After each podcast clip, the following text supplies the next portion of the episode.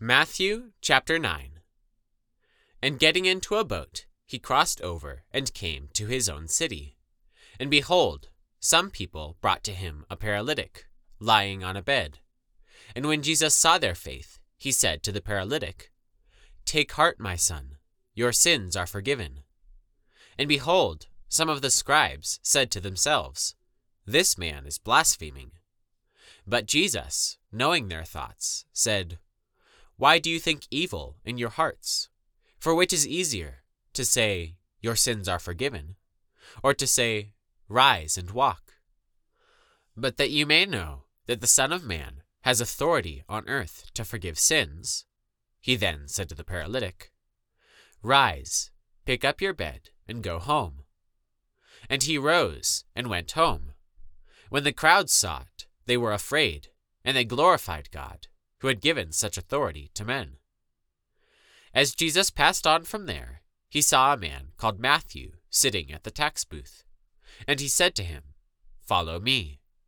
And he rose and followed him. And as Jesus reclined at table in the house, behold, many tax collectors and sinners came and were reclining with Jesus and his disciples.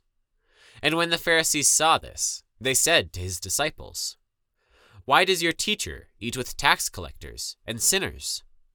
But when he heard it, he said, Those who are well have no need of a physician, but those who are sick.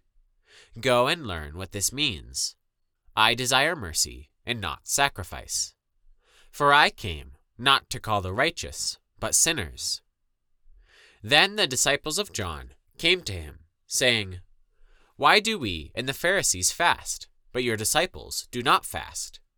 And Jesus said to them, Can the wedding guests mourn as long as the bridegroom is with them? The days will come when the bridegroom is taken away from them, and then they will fast.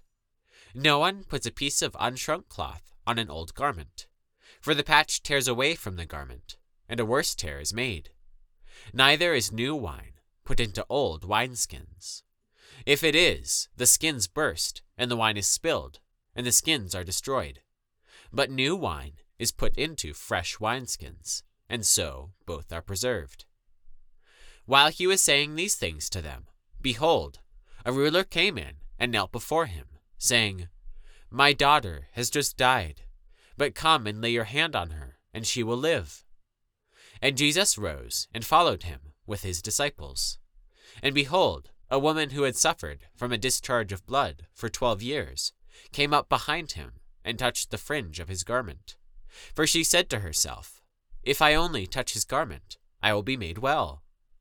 Jesus turned, and seeing her, he said, Take heart, daughter your faith has made you well. And instantly the woman was made well. And when Jesus came to the ruler's house, and saw the flute players and the crowd making a commotion, he said, Go away, for the girl is not dead, but sleeping. And they laughed at him. But when the crowd had been put outside, he went in and took her by the hand, and the girl arose. And the report of this went through all that district. And as Jesus passed on from there, two blind men followed him, crying aloud, Have mercy on us, son of David. When he entered the house, the blind men came to him, and Jesus said to them, Do you believe that I am able to do this? And they said to him, Yes, Lord.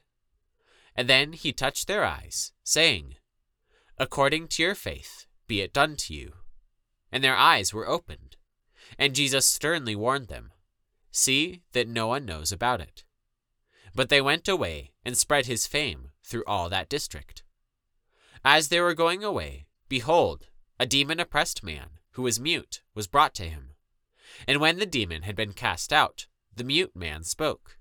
And the crowds marveled, saying, Never was anything like this seen in Israel.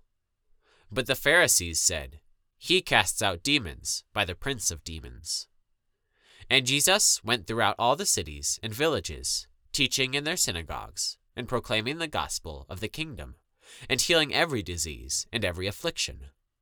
When he saw the crowds, he had compassion for them, because they were harassed and helpless, like sheep without a shepherd.